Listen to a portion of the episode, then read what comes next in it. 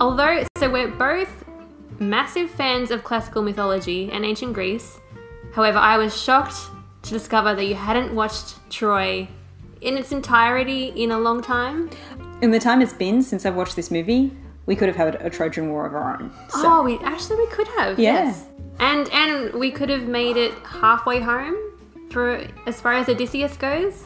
yes, He'd be halfway home. I'd be chilling with Cersei right now, which frankly is the best.